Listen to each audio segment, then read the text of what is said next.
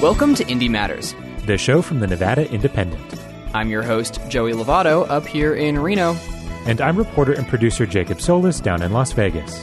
On this week's episode, I dive into the world of winemaking in Nevada, specifically about growing grapes in the desert and why we may see more wineries open across the state. Afterward, reporter Rocio Hernandez and assistant editor Jackie Valley interview the outgoing superintendent of the Washoe County School District, Kristen McNeil. At the end of the show, reporter Humberto Sanchez and Tabitha Mueller talk about what an impending Supreme Court decision could mean for abortion in Nevada.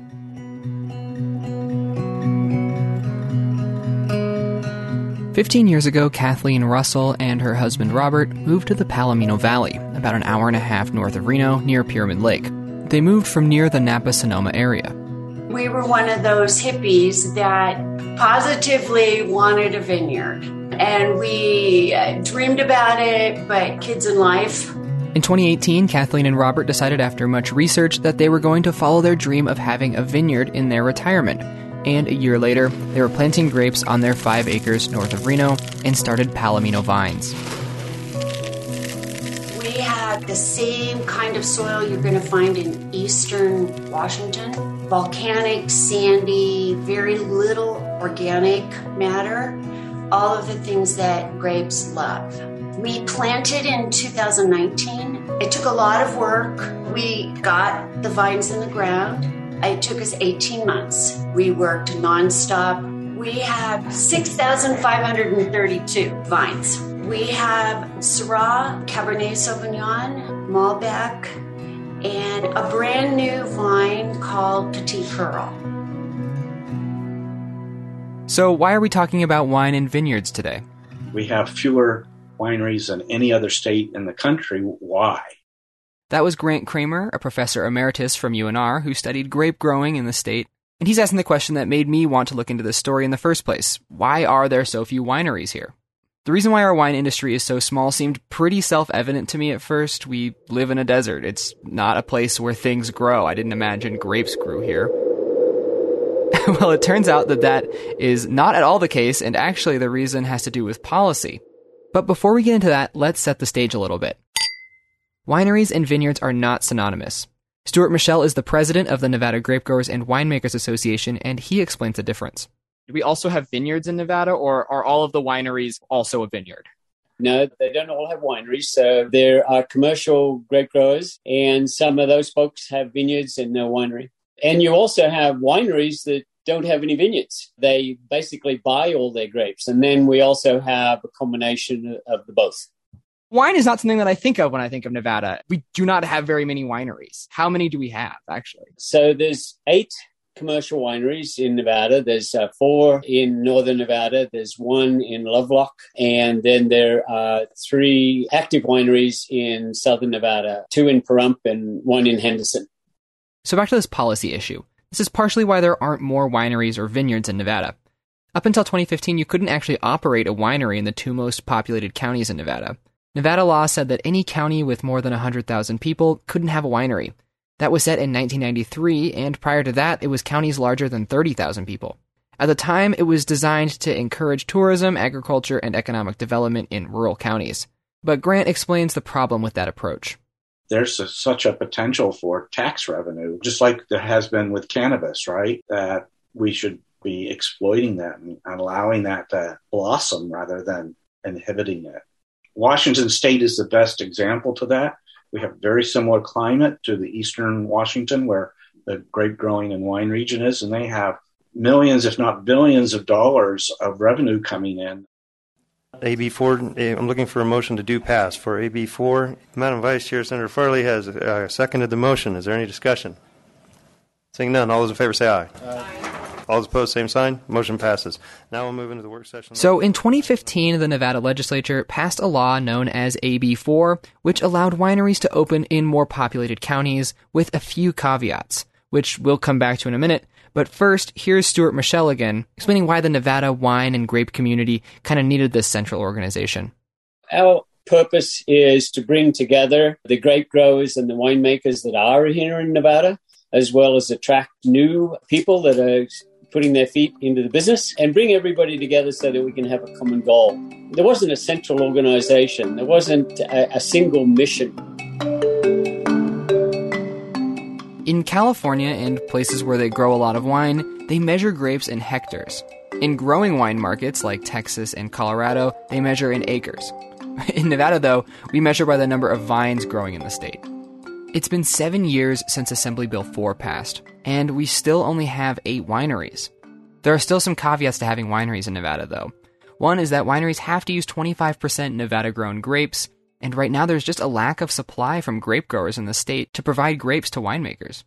One reason for that is that it takes about five years for a vineyard to reach its full maturity. And uh, Kathleen Russell with Palomino Vines started planting in 2019, and they can start harvesting after about three years, but they don't get a full crop until about five. But Kathleen and her husband have also faced a few setbacks with their vineyard along the way. In 2020, April 20th, we had five and a half hours of 27 degrees. We lost every single vine. So, the very first disadvantage of Nevada vineyards is everybody assumes it's too cold. And it is. It is very cold here, and it's very difficult to get over that hump. And so it was also the first year of COVID. no employees. So we let them sit because we did know that vines can come mm-hmm. back, and they did.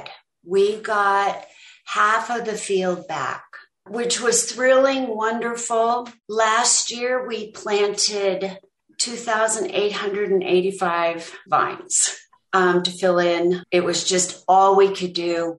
Grapes have such a dynamic and vibrant lifestyle. Their cycle is very clear, and so you do get involved in it. You mm-hmm. kind of become one with it. There's like that synergy amongst your vines. So what what did it feel like then when you lost your grapes in 2020? We were devastated. It was like how could we have let them die? What what didn't we do? And really, at that point, we couldn't have done anything more because we didn't know what we didn't know. That was a very sad year. With those challenges, there is one thing that I got wrong when thinking about growing grapes here in Nevada. The desert is surprisingly a great place to grow grapes. The cold, maybe not so much, but the dry climate is not an issue. Here's Grant Cramer again, who studied climate resiliency of grapes when teaching at UNR. In 1995, I met a person who was interested in planting grapes in, in Nevada. Nobody had tried to grow wine grapes, and frankly, I thought it was a crazy idea. One of the secrets to improving the growth of the grapes was to give them less water. We were overwatering them during the summertime. That's one of the things that we did in our research was to show you could grow grapes with a lot less water than most people think. We could produce grapes at 12 times less the amount of water applied to an acre of alfalfa. So grapes turns out to be pretty darn drought tolerant. In a sense, they're pretty cold tolerant, but not as cold as our native species. So there are hybrids out there where people have been breeding them to try to improve on the cold tolerance. The thing that grapes are not very good at is salt tolerance. They're very, very sensitive to salt. We have a lot of salt in Nevada. 50% of our soils in Nevada that are irrigated are salty. So that poses a problem. Palomino Vines is just one of the vineyards filling the gap in the grape production deficit that is limiting Nevada wineries. We, we have a very clear dream. We want to sell exclusively to Nevada. We are 100% backing Nevada wine. We have talked to a lot of wineries here. It really comes down to your year of harvest, come talk to us. Because there aren't many vineyards here, the wineries can't produce large amounts of wine to get their name on the map. Here's Stuart Michel again with Nevada Grape Growers and Winemakers. We can actually do lobbying for our members, and that is something that we're certainly thinking about doing in 2023. There's some key roadblocks that I think need to be eliminated before you have entrepreneurs and business people and investors thinking about starting vineyards and opening up wineries in Nevada we we certainly know what most of those key pieces of legislation are. For example, the 25% rule. It, it's a good thing in that It potentially encourages more grape growing in Nevada by requiring that 25%. But if that's a limitation, you're not going to, let's say, have a big investor who wants to make 10,000 cases of wine. Most of the boutique wineries would say you, you need to at least be producing and selling 5,000 cases of wine a year to make a sufficient profit.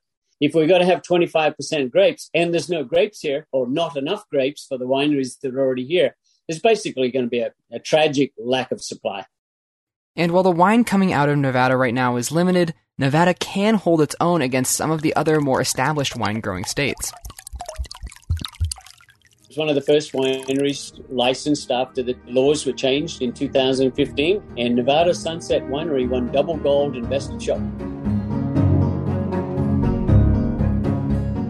So, what is it going to take for Nevada to ramp up and realize its potential in the wine industry? Here's Grant Cramer again.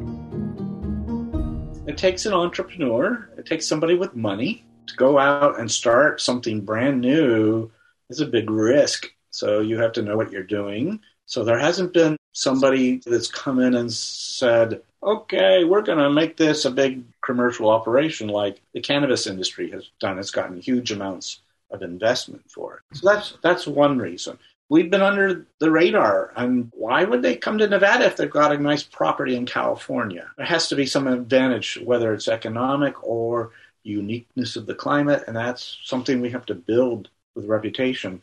When Washington State first started 30 some odd years ago, they weren't very well known either. Today, people are throwing money at Washington State, you know, and doctors and lawyers and football quarterbacks and all sorts of people taking their lots of their money and buying up property and starting up wineries. But it's still just in its infancy and it's just going to take time. but some see winemaking and grape growing as having uncorked potential.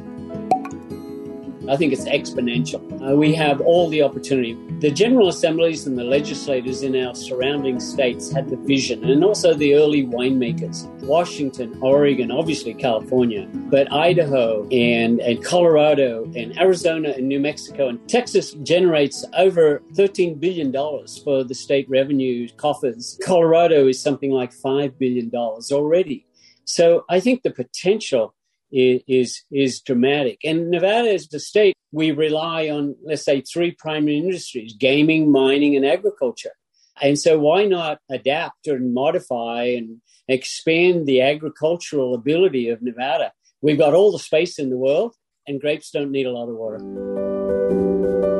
As for those vineyards that are paving the way, Kathleen told me that while this is her and her husband's retirement project, it's also a way for them to leave an important legacy for their children. For us, our biggest motivation is that we want to create a legacy for our children. The legacy is Palomino Vines, we only do a sustainable, that is absolutely my primary goal. We have not ever grown anything that wasn't sustainable. To me, is an important legacy to leave for our children. And I think that it is very viable in the state of Nevada to do that. Other than the freezing temps, which we can control by different varietals, I can't think of a better place to grow grapes. This is our first harvest, so we're very excited.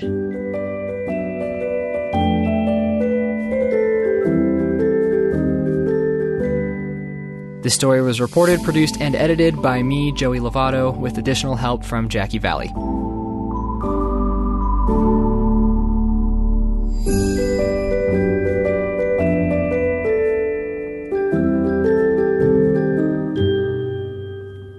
All right, well, from wine to a job that would probably make you want to drink more wine, we are talking about the Washoe County Superintendent. That's right. Uh, she'll be retiring at the end of this school year, and the county has recently named her replacement, Washington State Highline Public Schools Superintendent Susan Enfield. Yeah, and so this is uh, only part of an interview that we did. Uh, reporter Rocio Hernandez and assistant editor Jackie Valley talked to Superintendent Kristen McNeil. But you can find more of the interview on our website at thenevadaindependent.com, uh, where Rocio wrote up a story.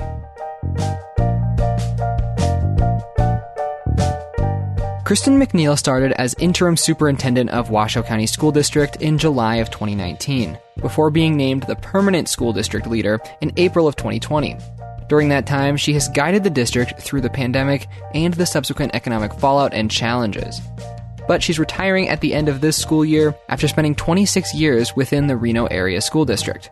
Education reporter Rocio Hernandez and assistant editor Jackie Valley recently sat down with McNeil to talk about her tenure and the future of education. In your almost 30 years within the district, I'm sure you must have seen it go through changes over this course of time. But what's kept you personally in the district for so long? Both of my my children uh, graduated from the Washoe County School District. I believe in Washoe County School District. I am Washoe County blue and yellow through and through. It doesn't mean that we've made some course corrections and mistakes over the years and in, in all of the different positions that I've had, obviously. I mean, that's how you learn and then you move on. But I'm exceptionally proud to be an employee of the Washoe County School District, and I always have. We've had our challenges over the years, right, with the Great Recession. All of those periods in time superintendent transitions, all of that just makes for a richer career, I think. Well, I remember about two years ago, your appointment as superintendent became official. And it was right at the very beginning of the pandemic, which must have been so interesting for you, more so than the rest of us, even. Reflecting back, what do you consider your biggest challenge during that time period and also your biggest accomplishment?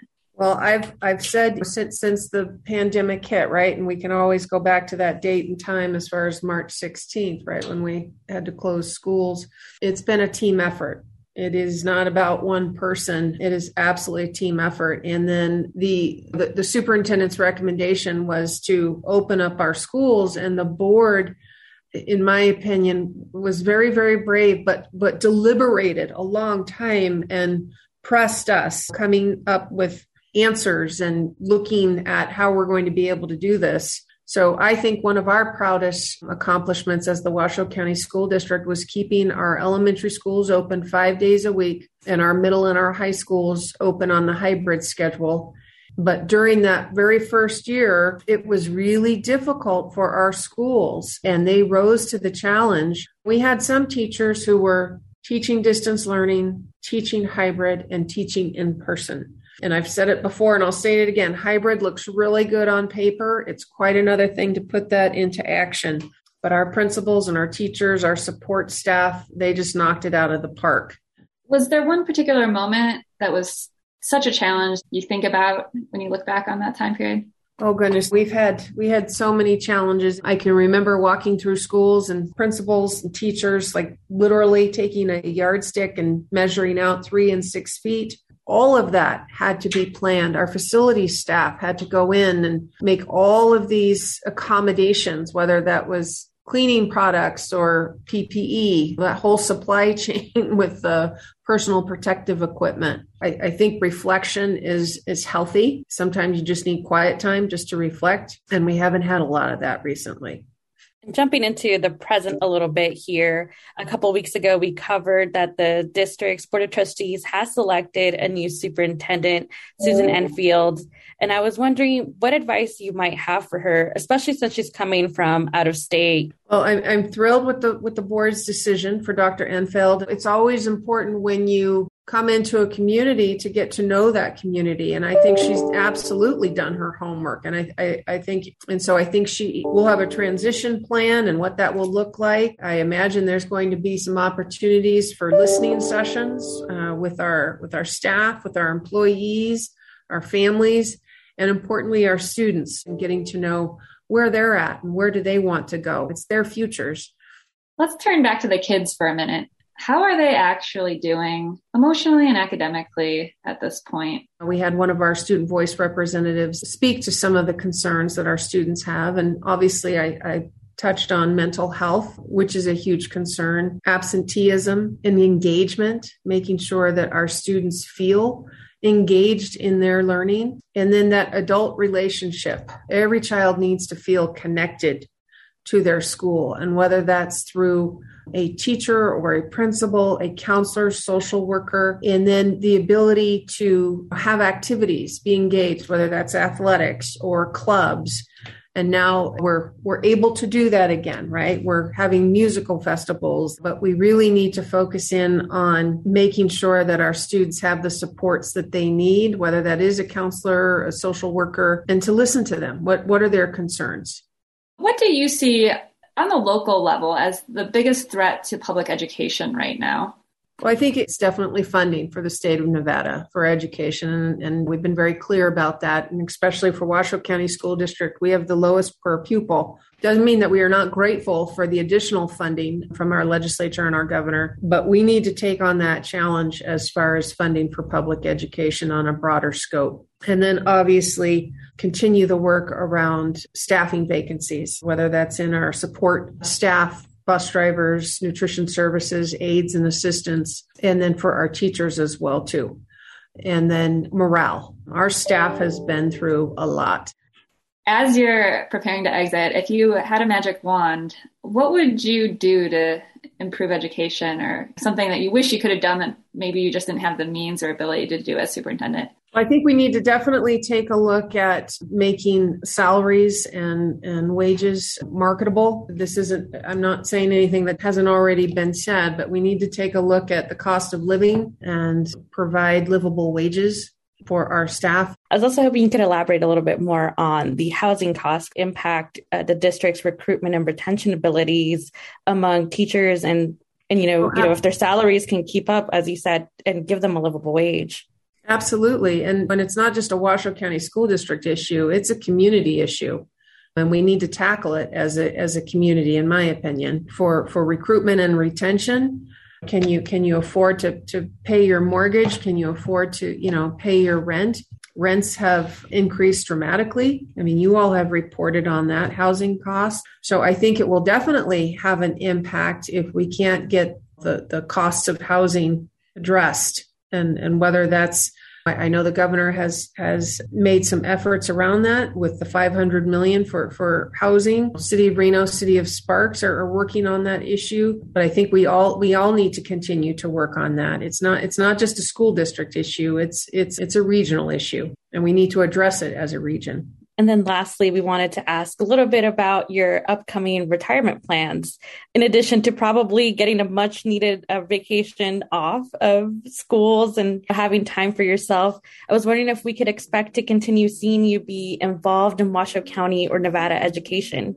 This is my home. I have no no plans on leaving, so I will be around and I've already already been asked to volunteer on the first day of school, so I'll be helping out over at the new Hug High School with traffic and then just spending time with my with my husband and my and my children and and my parents as well too.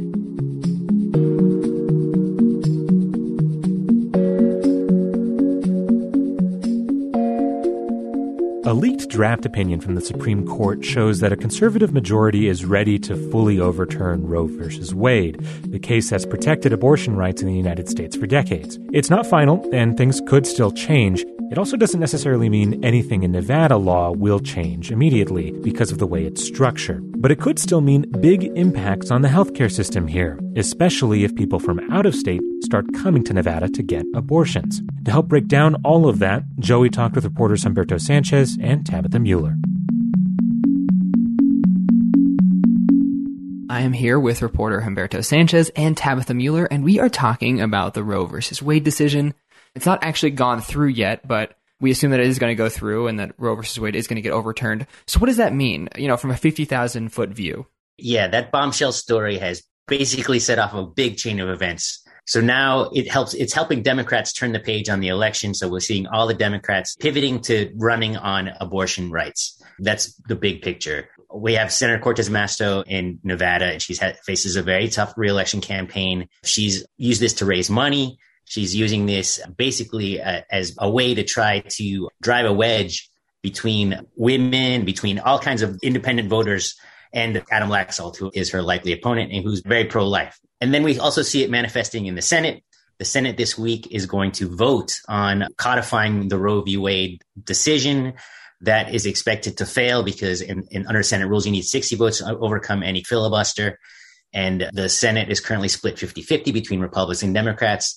And so there's not 10 Democrats that'll vote with Republicans. And even Democrats amongst themselves don't agree uh, on this issue. So we'll see Senator Joe Manchin likely vote against it as well. But Democratic leader Chuck Schumer sees this as a way of getting Republicans on the record and essentially cutting political ads down the road about how Republicans want to take away the right to choose.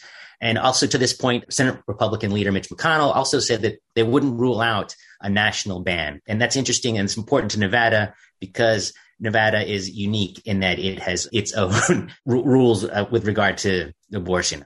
Yeah, yeah. So, Tabs, tell me a little bit about that. Some people are saying it's in the Constitution, and that's not actually right. It's not actually in the state constitution. So, explain to me how abortion laws work in Nevada and why there's so much more protection here than there are in other states.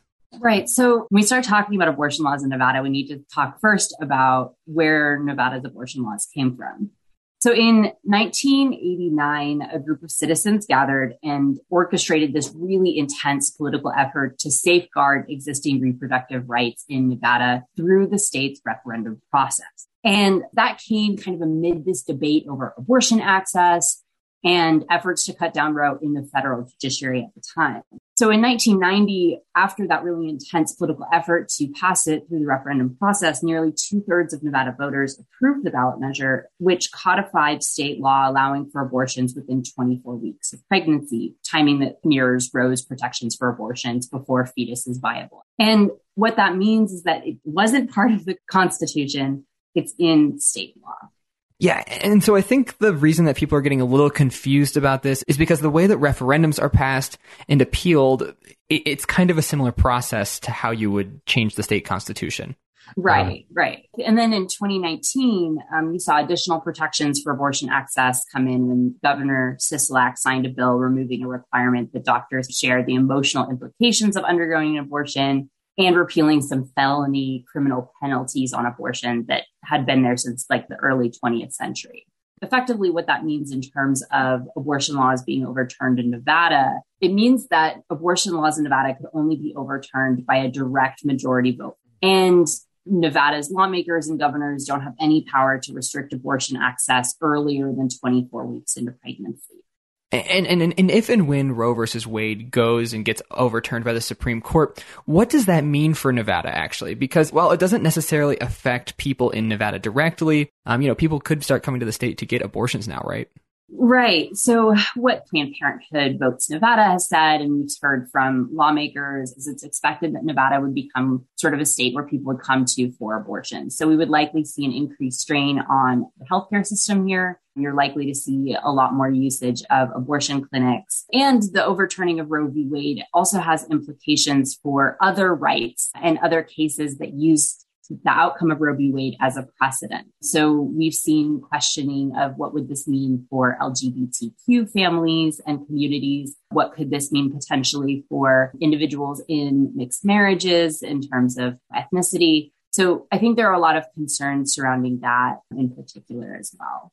And then just to wrap up, Humberto, we've been talking about the election coming up a lot, and people are saying that there's going to be a red wave. And I'm just curious from your perspective in DC, is this going to have an effect on that? Uh, are, is this perceived red wave going to kind of be lessened because Democrats are a lot more riled up now? I don't think we really know yet. I think we're going to need to see some more polling on, on the issue. Republicans, when this first came out, were much more focused on the fact that there was a leak at all and that was a big breach in the norms of the court rather than on the substance of what, what's coming down the pike. So uh, they want to make this election to be about inflation and economic issues, which are typically the issues that people vote on. You see Democrats now trying to make this about choice and about taking away rights that, that have been here for uh, you know more than a generation. So uh, this is going to be a big one. Thank you for listening to this episode of Indie Matters. We'd like to thank Stuart Michelle, Kathleen Russell, Grant Cramer, Kristen McNeil, Rocio Hernandez, Jackie Valley, Humberto Sanchez, and Tabitha Mueller for being on the show this week.